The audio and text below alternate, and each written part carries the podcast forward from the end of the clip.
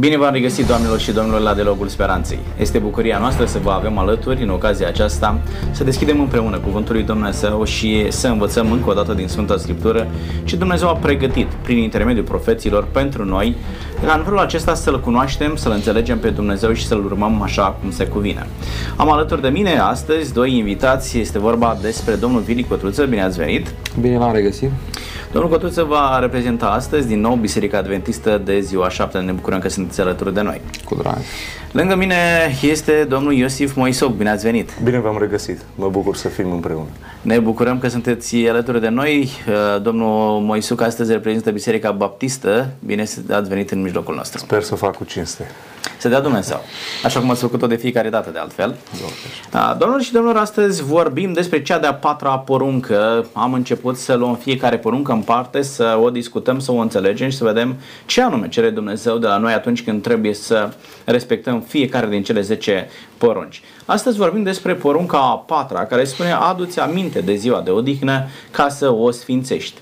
Vreau să discutăm împreună cu invitații noștri ce înseamnă să sfințești porunca aceasta, care este ziua de odihnă, cum ar trebui ea respectată, ce ar trebui să facem noi atunci când avem un, în vedere această poruncă a patra, în așa fel încât să o înțelegem corect și să o respectăm așa cum se cuvine. Domnul Cotruță, porunca începe în felul acesta, adu-ți aminte de ziua de odihnă. De ce să-ți aduci aminte?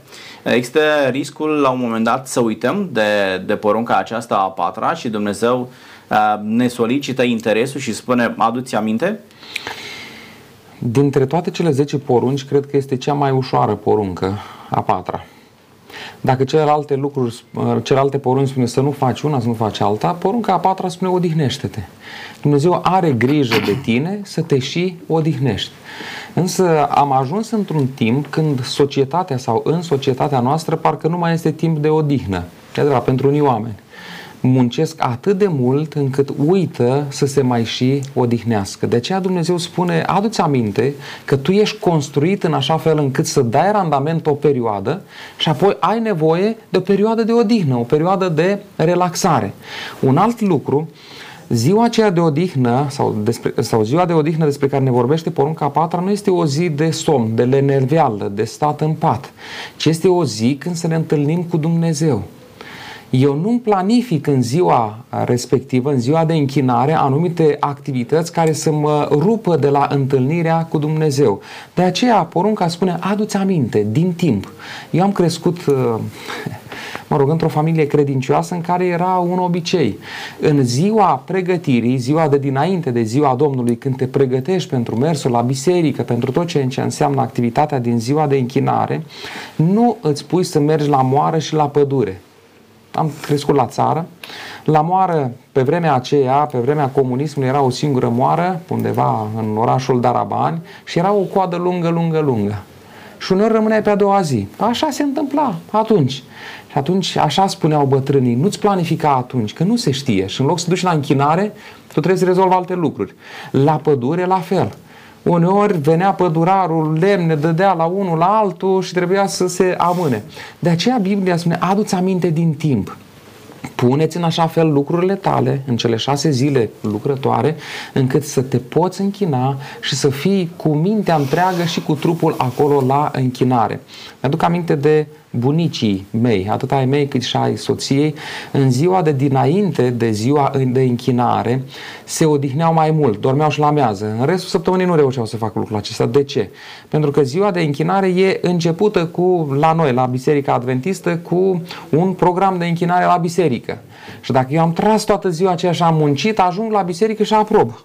Aprob cu ochii închiși. Adorm acolo în timpul slujbei. Pe când bunicii se odihneau, se pregăteau pentru lucrul acesta și cred că asta înseamnă să-ți aduci aminte. Să-ți aduci aminte, să te pregătești într-un mod tămenic pentru lucrul acesta. Domnul Iosif, merge mai departe porunca și spune, aduți aminte ca să o sfințești. Cum putem să sfințim noi ziua de odihnă? Nu a sfințit-o Dumnezeu, dar așa spune cuvântul lui Dumnezeu, dacă ne uităm chiar din Geneza, capitolul 2. Dumnezeu a binecuvântat-o, a sfințit-o, a pus-o deoparte, da, ziua de odihnă. Uh, cum anume putem să sfințim noi ziua aceasta? Cuvântul a sfinți înseamnă, exact cum a spus dumneavoastră, a pune deoparte ceva. a deosebi ceva pentru Dumnezeu, a lua în considerare în mod deosebit și a sfinți ziua de odihnă înseamnă aceasta, să o pui deoparte ca o zi de închinare înaintea lui Dumnezeu, în care să nu-ți faci voile tale și plăcerile tale și lucrările tale și să cauți împlinirile tale sau împlinirea nevoilor tale, ci este o zi în care deosebești voia lui Dumnezeu. În sensul acesta îți oprești căutările tale și te apropii de scripturi, cauți să-ți cercetezi viața, trăirea și în sensul acesta înseamnă să o sfințești, adică să o pui deoparte pentru această relație deosebită pe care tu o ai cu Dumnezeu. Și poporul Israel făcea lucrul acesta, iar porunca îi obliga în acest fel și mai apoi, în versetele următoare, fiind și cea mai desfășurată poruncă din cele 10, se explică cum sfințim ziua de odihnă. Și zice, să lucrezi șase zile și să-ți faci lucrul tău. Dar în ziua a șaptea, ea este ziua de odihnă închinată lui Dumnezeu. Adică este o zi pusă deoparte, o zi specială între zilele din săptămână, în care tu te oprești din ale tale, din munca ta și o sfințești pentru Dumnezeu. Și termenul acesta devine general chiar și pentru credincioși, adică noi suntem puși deoparte pentru Domnul în fiecare zi, chiar și în lucrul nostru, chiar și în, în tot ceea ce facem, dar în mod deosebit este o zi de închinare. Vedeți, până aici se vorbește cui să ne închinăm, cui să nu ne închinăm, dar porunca a patra are de-a face cu când să ne închinăm și în ce fel să ne închinăm. Și cred că aceasta se referă la, la sfințire. Da, mulțumesc, sigur că da. Vă rog. Uh, Dumnezeu hotărăște lucrurile acestea și noi, ca și copii ai săi, ar trebui să ne încadrăm în programul hotărât de, de Dumnezeu. Au fost încercări în istoria omenirii de a schimba săptămâna. Noi săptămâna o vedem de la creațiune. Împărțirea aceasta pe șapte zile. Nu există un uh, semn cosmic. Luna are semnul ei cosmic, anul are și așa mai departe. Dar săptămâna nu are. Dumnezeu a lăsat, zic eu, ca omul credincios să se încreadă în programul stabilit de el. S-a încercat cu decada. N-a mers în timpul Revoluției franceze. Au fost pe la perși săptăm- săptămâna, mă rog, împărțirea timpului în trei zile, în patru zile, în cinci zile și așa mai departe. Au fost o grămadă de împărțiri. N-a rezistat decât împărțirea aceasta pe care a făcut-o Dumnezeu, pentru că Dumnezeu în felul acesta ne-a construit pe noi. Este uneori foarte greu pentru oameni să înțeleagă că ei pot funcționa doar în felul în care i-a creat Dumnezeu. Mm. Și în momentul în care încercăm să luăm un alt uh, manual de utilizare a acestui uh, organism, uh, nu facem decât să îl dăm peste cap. Domnilor, uitați-vă, dumneavoastră a spus că porunca patra face bine nouă pentru că ne îndeamnă la odihnă. Dar porunca patra nu vorbește numai de odihnă. Vorbește și despre muncă, da? Spune în șase zile să-ți faci lucrul tău. Este munca o opțiune sau uh, o poruncă, domnul Iosif? Munca este o, o poruncă și este o bucurie pentru ființa umană. În, în muncă, omul își găsește semnificație și împlinire. Drept dovadă când Dumnezeu l-a creat pe om, i-a dat să muncească grădina Edenului. Munca însemna și protejarea creației lui Dumnezeu, protecție. Însă, odată cu căderea în păcat, munca devine o corvoadă, munca devine o Uh, o povară pentru om, deoarece uh, anumite uh, roduri ale muncii sale sunt sub blestem din pricina păcatului. Și în, în sensul acesta, pentru foarte mulți oameni, munca este cu adevărat o durere, este cu adevărat un chin. Însă, în același timp, vedem în Scripturi că Dumnezeu nu ne îndeamnă la lenevire, Dumnezeu nu ne îndeamnă nicăieri la caz par mălăiață în gura lui nătăfleață. Nu există, ci din potrivă Dumnezeu condamnă lenevirea. Și într-adevăr, în porunca aceasta, ca o temă secundară, este faptul că cei care sunt copiii lui Dumnezeu muncesc, își câștigă pâinea cu cinste, își îngrijesc casele, poartă de grijă de soție, poartă de grijă de copii.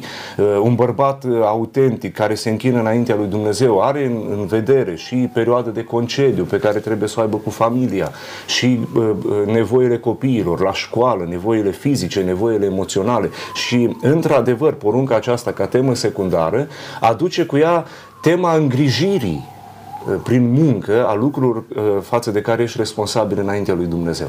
Însă o muncă în mod continuu, în care devenim uh, supuși muncii, este interzisă.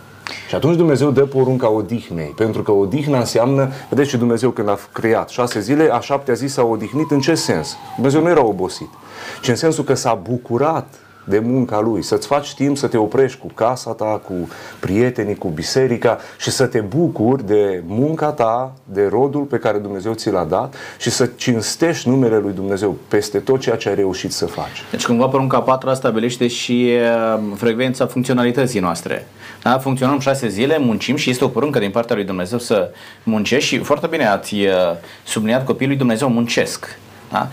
Niciodată nu așteaptă să cadă ceva de pomană. Copiii lui Dumnezeu nu joacă jocuri de noroc, da? ci singurul lor câștig este munca după poruncă, da? timp de șase zile și apoi frecvența la, după șase zile, la șaptea zi te oprești, te odihnești, o perioadă de reconciliere da? între relațiile din familie care ar putea suporta anumite tensiuni pe parcursul săptămânii. E un moment în care refaci relația ta cu Dumnezeu da? și e un moment de, în care îți sfințești viața și stai alături de Dumnezeu. Rog, domnul Culiță. Aș vrea să continui ideea exprimată de colegul meu și anume Sfânta Scriptură spune că cine nu muncește, nici să nu mănânce. Exact.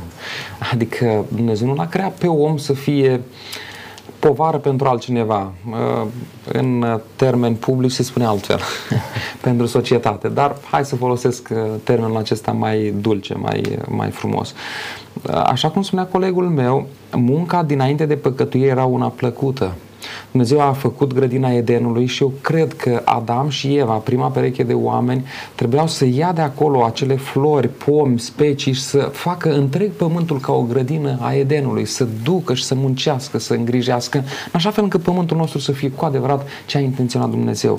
Din nefericire, după căderea în păcat, Chiar în Geneza, capitolul 3, găsim acest blestem al păcatului, spini și pălămidă să-ți dea pământul, cu sudoare să-ți câștigi pâinea până când te întorci în țărână, căci țărână ești, în țărână te vei întoarce. După păcătuire, munca a devenit mult mai dificilă, iar rodul muncii, în loc să fie rodul, este de multe ori e spin și pălămidă și e mult, mult mai greu. Însă, munca are și un efect, să-i spunem, terapeutic Oamenii care nu muncesc au timp să le alerge gândurile la lucruri care nu sunt după voia lui Dumnezeu. Pe când oamenii care muncesc se concentrează pe munca lor și atunci gândesc la ceva constructiv, la ceva bun. Și are și valoarea aceasta muncă.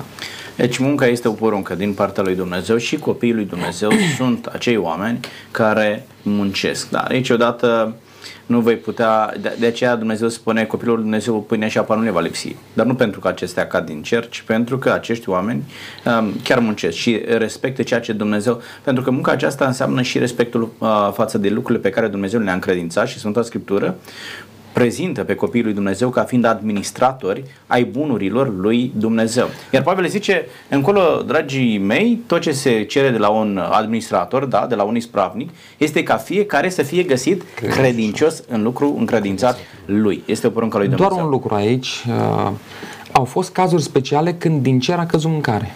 Vezi mana din pustie, vezi cazul lui Ilie, dar acelea au fost cazuri speciale și pentru un timp limitat. Asta nu înseamnă că de acum vreau nu să facem o regulă din excepții. Mană din cer, da. Nu, Dumnezeu ne cheamă să muncim pentru a câștiga existența. Dar aș vrea să fac o, o subliniere. Vă rog. Ehm, sunt uh, uh, unele uh, concepții care zic eu mi-am câștigat. Eu am muncit, eu am trudit, eu am făcut lucrurile astea. Noi deosebim aici, totuși, binecuvântarea lui Dumnezeu în locul în care noi muncim. Ehm, de exemplu, sănătatea Sănătatea ne dă Dumnezeu, puterea de muncă, abilitățile. Nu toți avem aceleași abilități. Sigur. Unii au abilitatea de a lucra în IT, alții au abilitatea de a lucra în construcții. Abilitățile acestea Dumnezeu ne le dă, uh, sănătatea, puterea, înțelepciunea. Însă în același timp sunt unele domenii păcătoase pe care Dumnezeu nu le binecuvintează. De exemplu, uh, știu, prostituția. Nu? Unii consideră că asta e un fel de muncă, așa, și anumite state au legalizat-o într-o anumită măsură, dar prostituția este păcat înaintea lui Dumnezeu și acolo Dumnezeu nu dă binecuvântarea. Chiar dacă unii oameni poate câștigă anumiți bani pe căi ilicite, asta nu înseamnă că au neapărat binecuvântarea lui Dumnezeu. Absolut.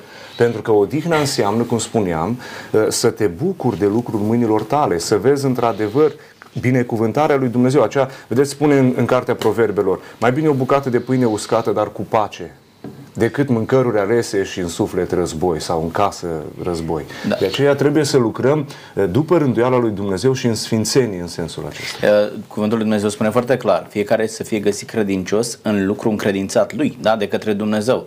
Dumnezeu n-a încredințat nici prostituția, nici producția de alcool, nici producția de tutun, de droguri și mai departe, care uh, sunt uh, impozitate chiar pentru că sunt pe bani grei. Dar Deși... n-aș vrea să face subiectul principal din Dar asta. De asta spun că e o temă da? secundară. E o temă secundară și vreau Doar să trecem la lucru aici, deși acolo se câștigă foarte mulți bani, însă Biblia spune, mă uitam cu jin la cei răi că le merge da. bine, dar sfârșitul lor va fi altul. Să Dramatic. nu creadă cineva că e binecuvântare din partea lui Dumnezeu, uite ce de bani câștigă. Nu. Domnilor, când ne uităm în Sfânta Scriptură, zice porunca 4, tu aminte de ziua a șaptea ca să o sfințești. M-am uitat ceva în Sfânta Scriptură și nu găsesc zilele săptămânii uh, numite duminică, luni, marți, miercuri, joi, vineri, sâmbătă, duminică, luni, marți și liei din o dată. Ci găsim ziua întâia, ziua a doua, ziua a treia, a patra, a cincea, a șasea și a șaptea. Ajutați-ne să înțelegem și telespectatorii noștri să înțeleagă cei care ne urmăresc care este ziua a șaptea, pentru că porunca a patra cere în mod expres să uh, sfințești, să te oprești, să serbezi ziua a șaptea. Vă rog, domnul Cotruță. Dați-mi voie să citesc din uh, traducerea ortodoxă, sinodală a Sfintei Scripturi. E adevărat că uh, Dumitru Cornilescu, cel care traduce Biblia folosită în și o traduce într-un limbaj actual, folosește numele uh, 1, 2, 3 și așa mai departe, numerele zilelor și nu numele pe care le folosim astăzi. Însă în toată Biblia vom găsi că două zile din săptămână au și nume, pe lângă număr. Ziua a șasea este numită ziua pregătirii, pregătirii și ziua a șaptea este numită sabat. Dar nouă românilor nu ne spune nimic. Care o fi ziua pregătirii? E adevărat că în limba rusă are termenul acesta și în alte limbi, dar pentru noi românii. Și atunci am luat cu mine, ca să fie mai simplu, traducerea sinodală a, a Sfintei Scripturi, ortodoxă și spune așa... De unde citiți? Poate cineva ne Luca, în capitolul 24, versetul 50 și... cât să spunem? 54.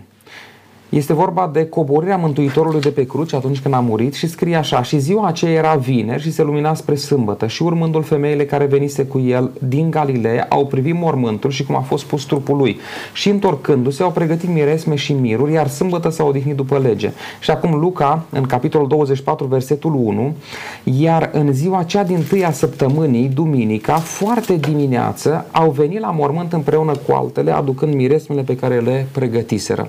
Cred că acest pasaj luminează mintea fiecare dintre noi, mai ales că acum câțiva ani Biserica Ortodoxă a schimbat calendarul sau a revenit la calendarul așa cum spune în Sfânta Scriptură, punând prima zi a săptămânii ca fiind duminica. Dacă ne luăm după textul biblic, dacă ne luăm după această practică a Bisericii Ortodoxe, ca prima zi să fie duminica, așa cum este corect potrivit Bibliei, atunci ziua a șaptea săptămânii este sâmbătă. Deci ziceți dumneavoastră că ziua a șaptea este sâmbătă, da? Mi-aduc aminte Uh, și poate că ne ajutați cu acea traducere. Eu am o traducere Cornilescu, Matei capitolul 28, spune la sfârșitul zilei sabatului, când începea să se lumineze spre ziua întâia săptămânii, Maria Magdalena și cealaltă Maria au venit să vadă mormântul. Este despre, vorba despre ziua învierii Domnului Isus Hristos. Da, când femeile au mers la mormânt și îl căuta pe Mântuitorul Isus Hristos. Da, cum, Mântuitor, cum Mântuitorul a înviat în ziua întâia săptămânii, asta știm toți. Da. Și în Matei, capitolul 28, ce ați citit dumneavoastră, cu versetul 1, după ce a trecut sâmbăta, când se lumina de ziua întâia săptămânii, duminică, au venit Maria Magdalena, cealaltă Marie, să vadă mormântul și cunoaștem istoria mai departe. E în regulă. Deci, potrivit acestei traduceri și dacă ziceți că ziua a șaptea este ziua de sâmbătă. Domnul Moisuc, care este ziua a șaptea? Aceeași întrebare. Desigur, în Scripturi, uh, vedem că ziua a șaptea, în, în corespondență cum înțelegem noi săptămâna, este într-adevăr ziua de sâmbătă. Sabat nu înseamnă sâmbătă. Sabat înseamnă odihnă. odihnă. Iar când porunca a patra începe, începe, aduți aminte de ziua de odihnă, nu de ziua a șapte. Aduți aminte de ziua de odihnă ca să o Corect. sfințești. Și apoi ni se spune să lucrezi șase zile și să-ți șapte faci să o lucrul sfințești. tău, dar ziua a șapte este ziua, ziua Domnului. Ehm, Ce vreau să, să spun este că putem folosi foarte multe traduceri uh, și e foarte bine, dar noi uh, avem uh, astăzi instrumente care ne ajută să înțelegem uh, originalul. Original, cu atât și mai în, mult. în original, într-adevăr, cursul zilelor, uh, în modul cum le înțelegeau evrei atunci când au primit cele 10 porunci, era aceasta. Întâia zi a săptămânii, corespondenta de astăzi este ziua de duminică și uh, a șaptea zi este uh, ziua de sâmbătă.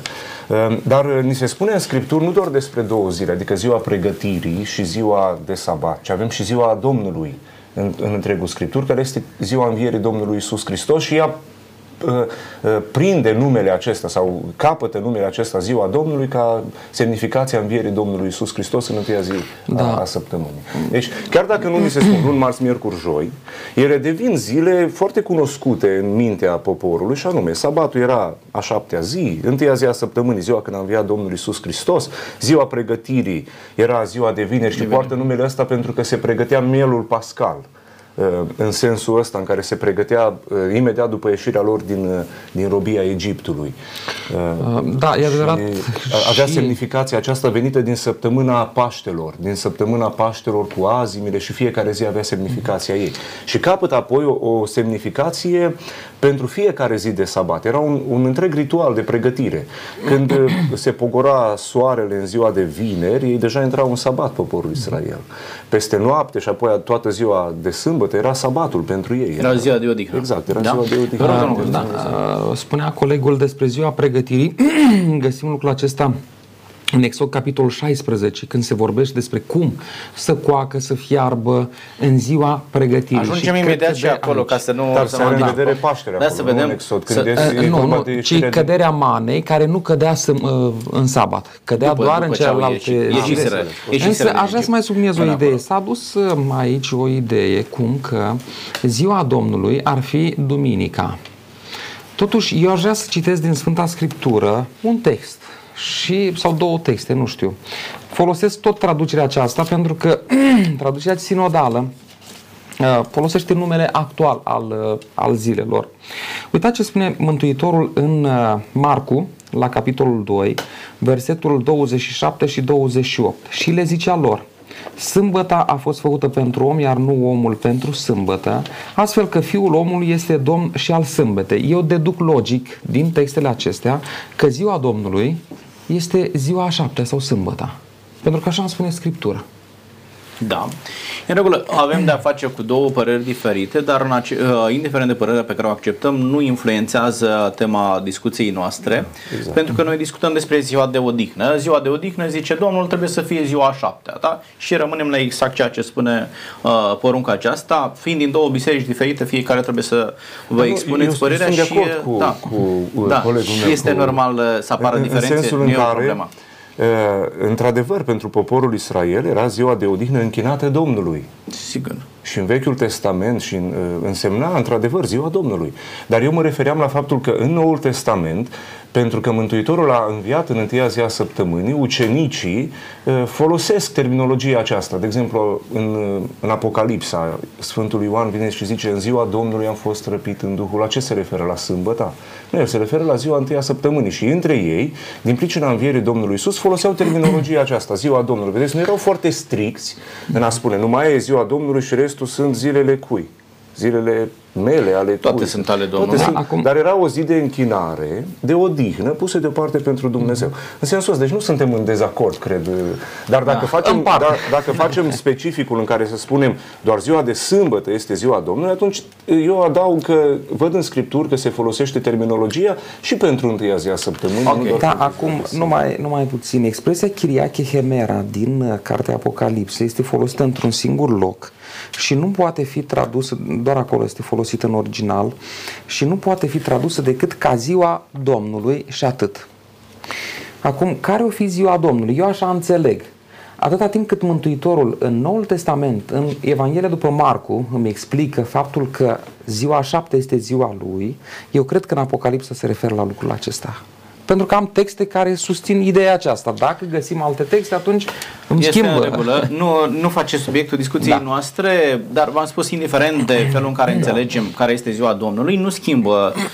Doar noi vorbim la momentul de față ce zice porunca a patra, aduți aminte de ziua de odihnă ca să o sfințești. Și pentru că în Scriptură nu se folosește vineri, sâmbătă, duminică, da, se folosește numărul zilelor și nu numele lor, atunci hai să stabilim și să îi ajutăm pe cei care ne urmăresc care este ziua a șaptea și v-ați spus de acord amândoi că este ziua de sâmbătă, da? Și porunca spune lucrul acesta să sfințești ziua aceasta de sâmbătă, să te odihnești. Haideți să mergem mai departe.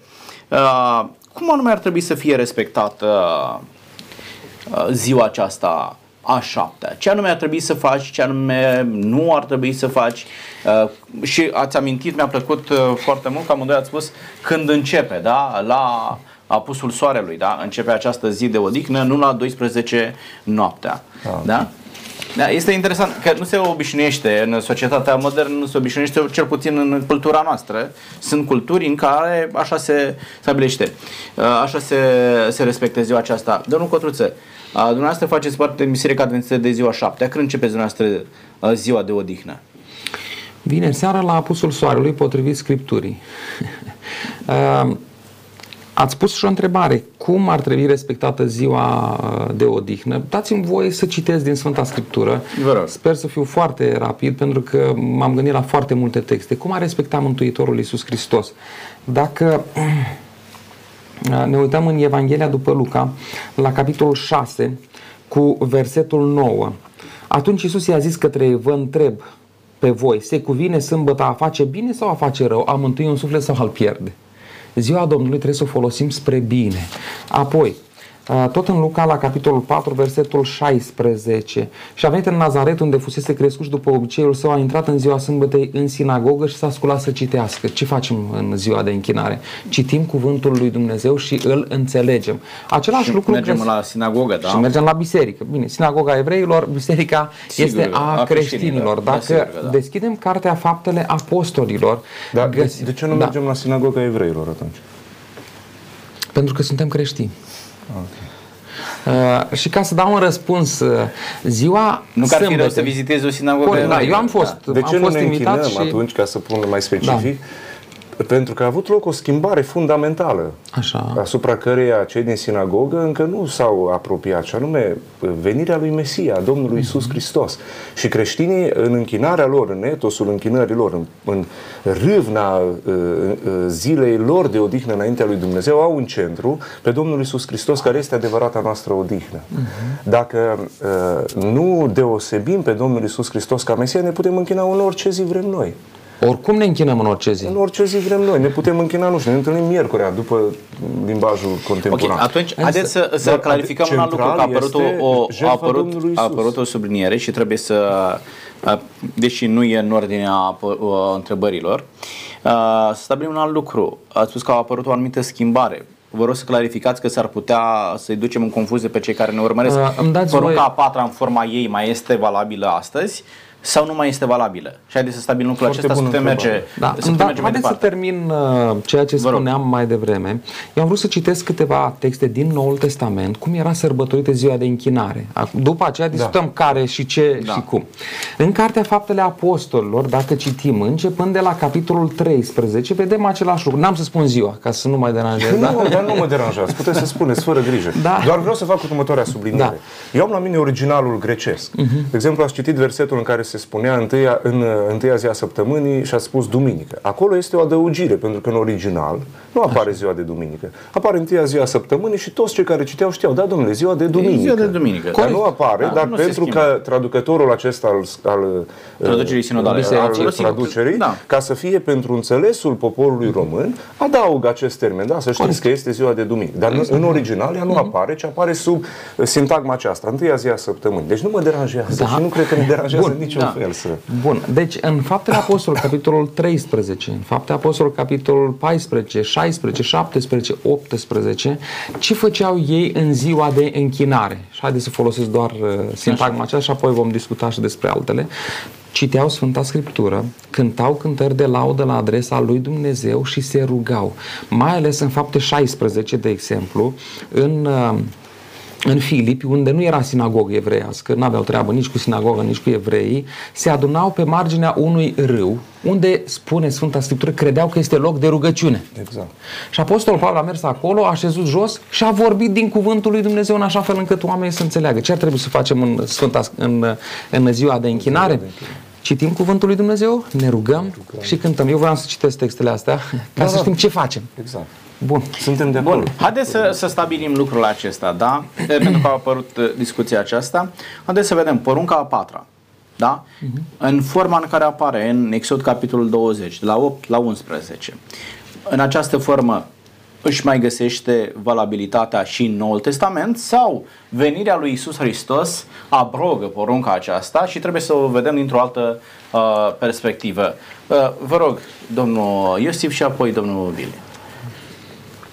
Așa cum am spus și într-o emisiune anterioară, bazat pe ce citim în Noul Testament și noi interpretăm Vechiul Testament prin lumina Noului Testament, pentru că este o, o revelație progresivă într-o anumită măsură și explicația a ceea ce uh, vedem în, în Vechiul Testament este o, o umbră care arată ca o lumină în Noul Testament.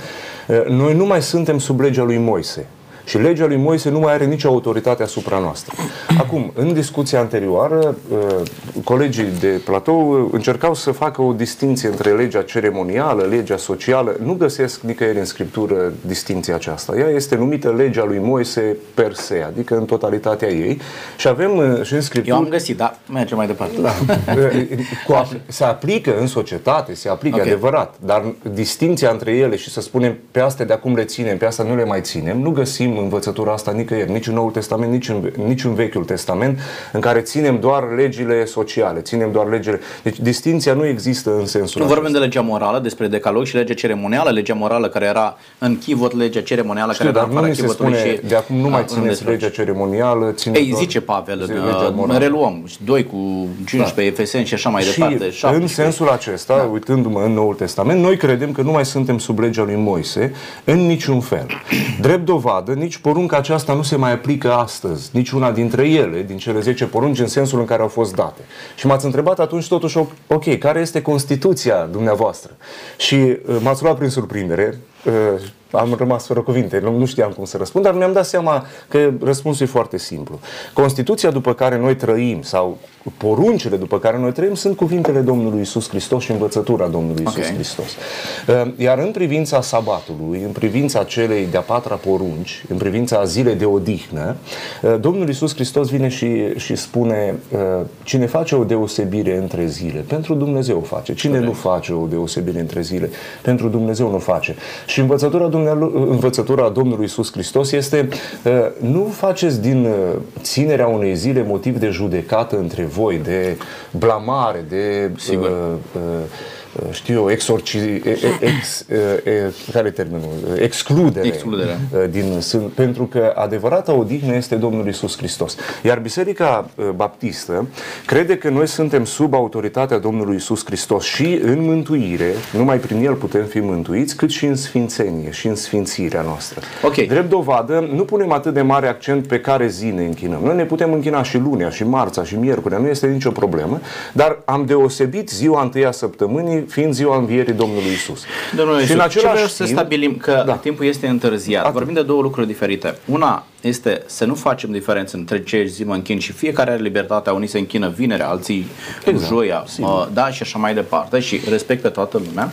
Și altceva este să spun că uh, decalogul în forma lui nu mai este valabil în Noul Testament. Da, sunt două lucruri diferite. Ca autoritate, da. Da, ca autoritate. Atunci, decalogul în forma lui de 10 îl putem lua separat câte o poruncă sau este un tot unitar? Este un tot unitar. Corect, foarte bine.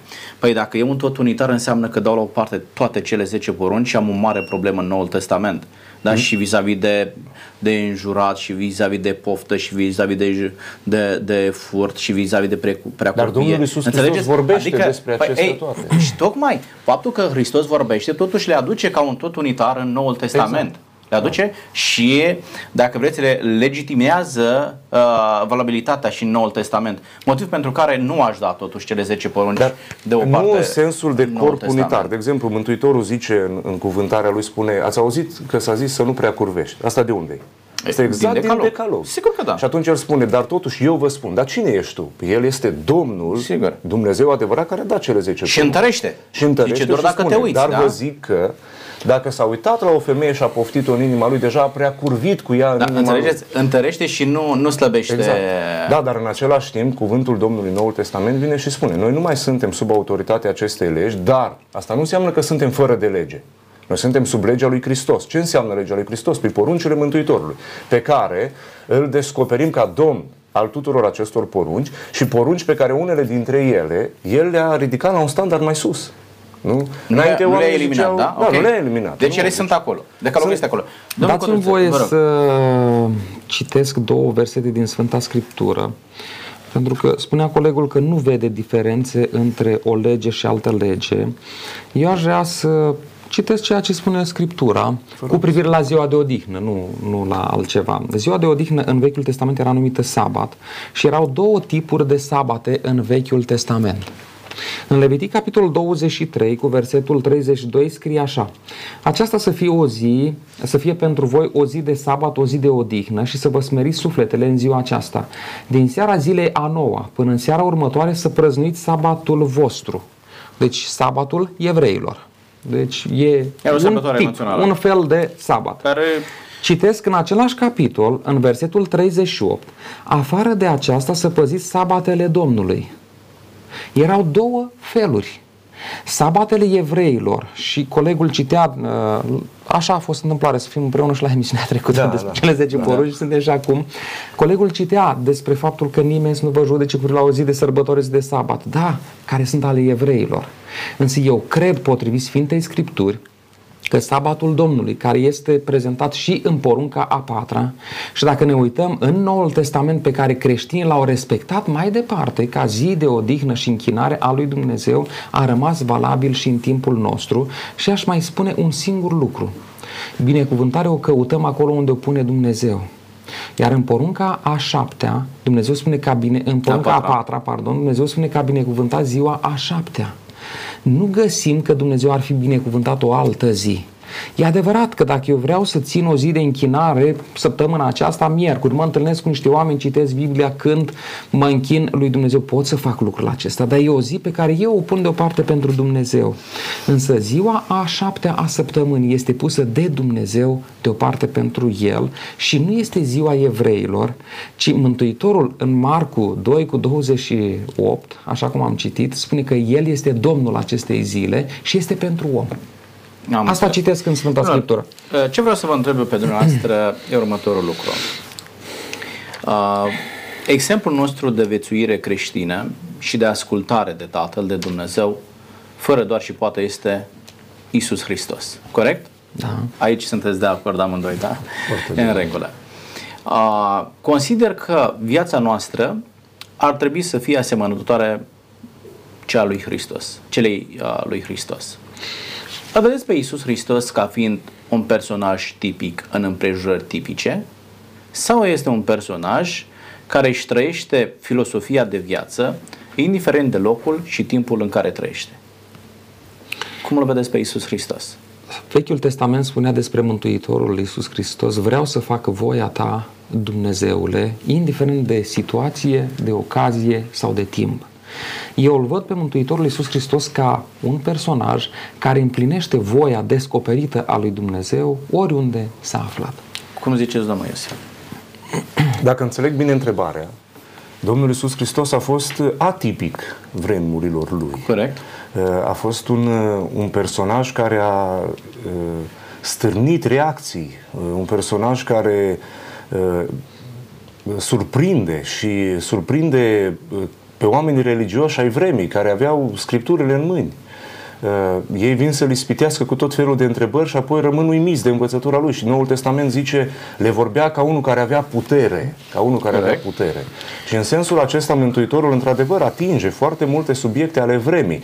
De exemplu, uh, poporul Israel aveau rânduiala aceasta a corbanului. Și ei ziceau, ei alegi, adică închinau Domnului tractorul Da. și zi, părinții veneau și erau spuneau, împrumuturi. vină la mine și iar în pământul. Și el spunea, nu pot, e al Domnului, e corban. Dar el se ducea și își făcea treaba lui cu tractorul. Și cumva înșela pe părinți. Și Mântuitorul zice, cum de v-ați putut voi gândi la treburile astea și le-ați și justificat prin legi? Ați dat voi legile voastre. Și noi facem la fel. Da, și De ce vă Mântuitorul întreb? era atipic vremii de ce? respective, Corect. sigur. E, e foarte bine că v-ați pus de acord la lucrul acesta. Eu mi-aduc aminte de ce spune Iacov, capitolul 1, versetul 17. Spune, orice lucru bun și orice dar de săvăci vine de sus de la Tatăl Lumilor, în care nu este nici schimbare, nici umbră de mutare. Adică Hristos nu e un personaj tipic în împrejurări tipice. Numai și vreau puțin. să vă aduc în discuție, ca să, să nu uităm ideea aceasta, un verset. Deschideți amândoi. Luca, capitolul 4, versetul 16. Spuneți-mi cum înțelegeți dumneavoastră versetul acesta.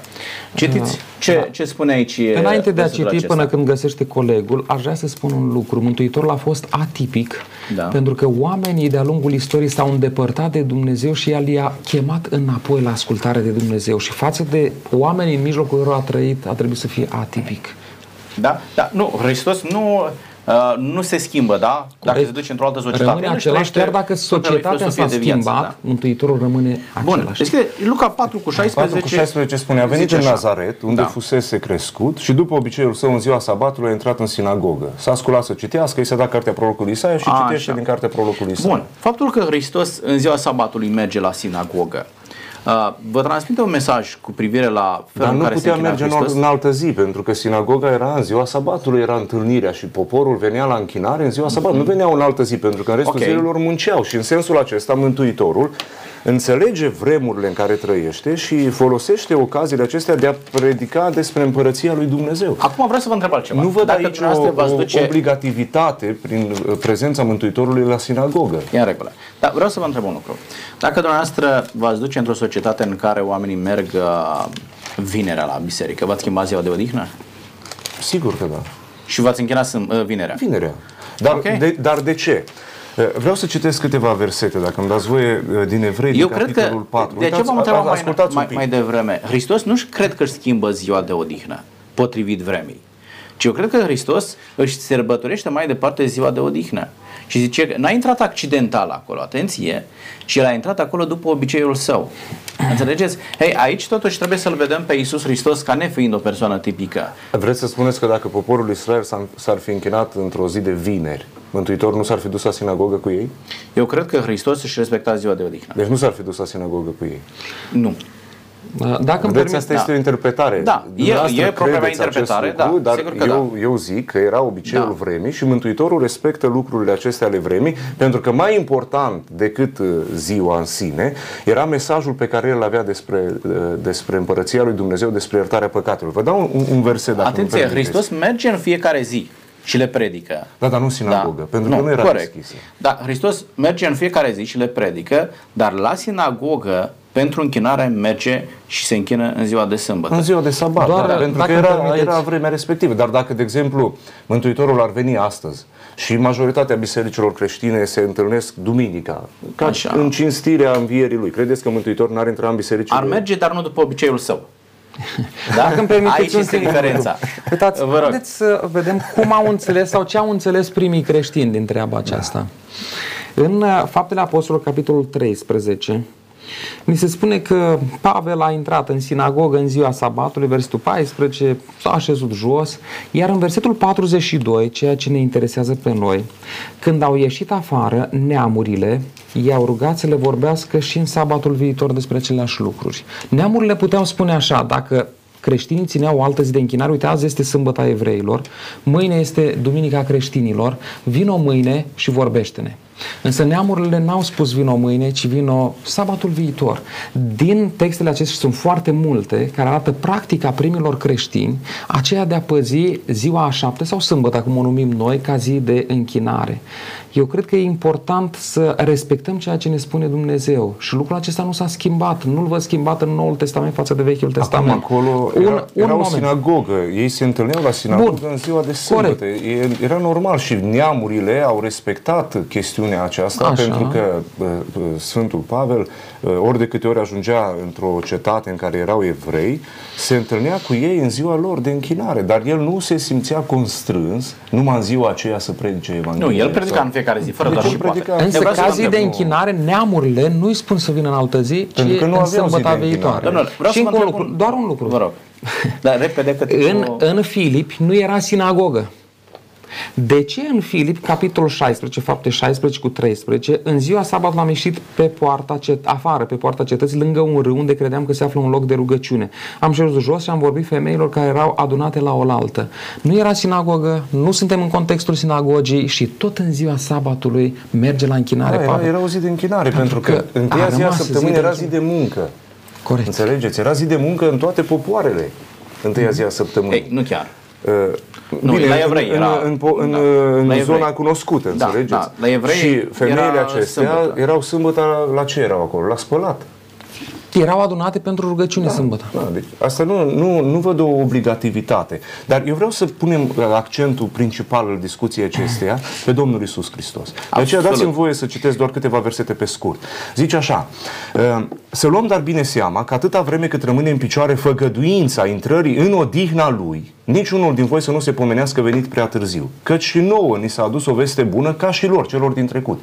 Dar lor, cuvântul care le-a fost propovăduit nu le-a ajutat la nimic. De ce? Pentru că n-a găsit credință la cei ce l-au auzit. Pe când noi, fiindcă am crezut, intrăm în odihna despre care a vorbit el când a zis am jurat în mânia mea că nu vor intra în odihna mea, măcar că lucrările lui fusese isprăvite încă de la întemeierea lumii. Căci într-un loc a vorbit astfel despre ziua șaptea. Dumnezeu s-a odihnit în ziua șapte de toate lucrările lui și aici este zis iarăși, nu vor intra în odihna mea. Deci fiindcă rămâne ca să intre unii în odihna aceasta, pentru că aceia cărora li s-a vestit întâi vestea bună n-au intrat în ea din pricina neascultărilor, el hotărăște din nou o zi, astăzi. Da. Zicând în David după atâta vreme, cum s-a spus mai, eh, mai sus, astăzi, dacă auziți glasul lui, nu vă împietriți inimile. Și apoi se vorbește chemarea despre, aceasta la- despre la Iosif. mântuire. Domnilor, Vedeți, suntem pe final adevărată de odihnă emisiune. este în Domnul Isus Hristos. Absolut, Dacă absolut. noi nu avem pe Domnul Isus Hristos, putem să avem o grămadă de ritualuri, dar nu ne folosește la nimic. Ok. Uh, Asta vreau încheiem. să Un subliniem și singur, cred un că singur de- lucru, un singur vreau lucru să mai vă vreau să stabilim. subliniez.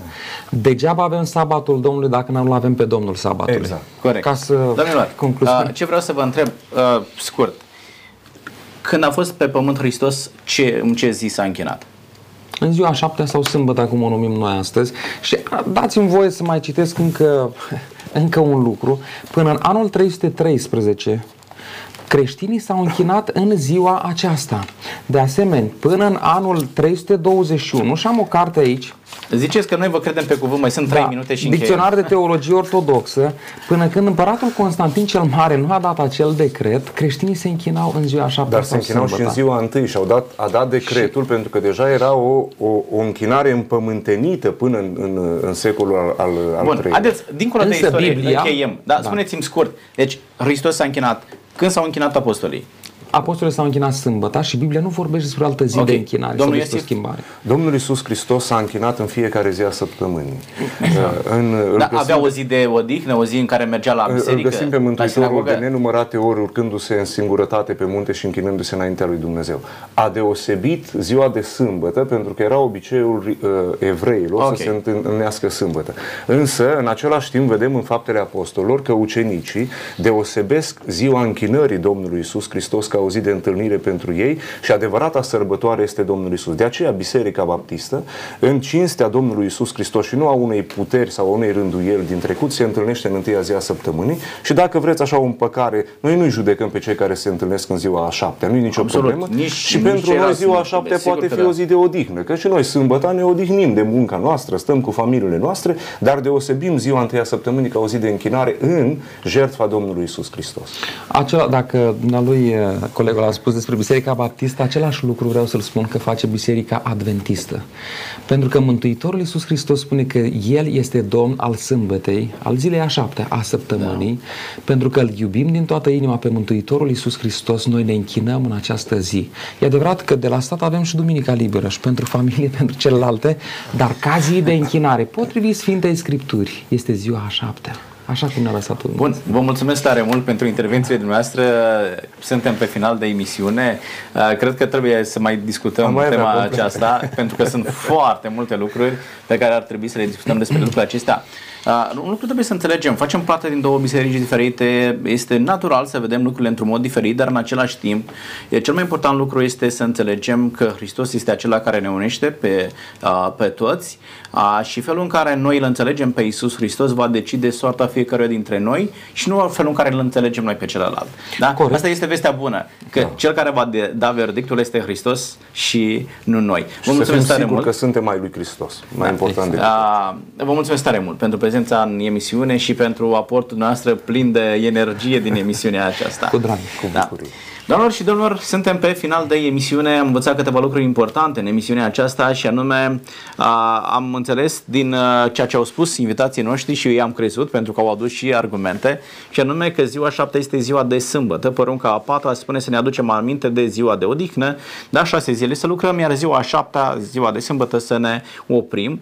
A, au spus invitații noștri că Hristos a închinat sâmbăta a, apostolii s-au închinat sâmbăta Domnul Iosef ne-a spus că s-a închinat pentru că așa era obiceiul vremii. Aș vrea să ne facem și noi un obicei din lucrul acesta și anume să ne închinăm așa cum s-a închinat Hristos, să respectăm așa cum a vorbit Hristos în Sfânta Scriptură și în felul acesta să-L putem înțelege, urma și respecta cuvântul lui Dumnezeu așa cum ne-a lăsat prin intermediul profeților în Sfânta Scriptură pentru fiecare dintre noi. Până data viitoare, Dumnezeu cu noi, numai bine. La revedere!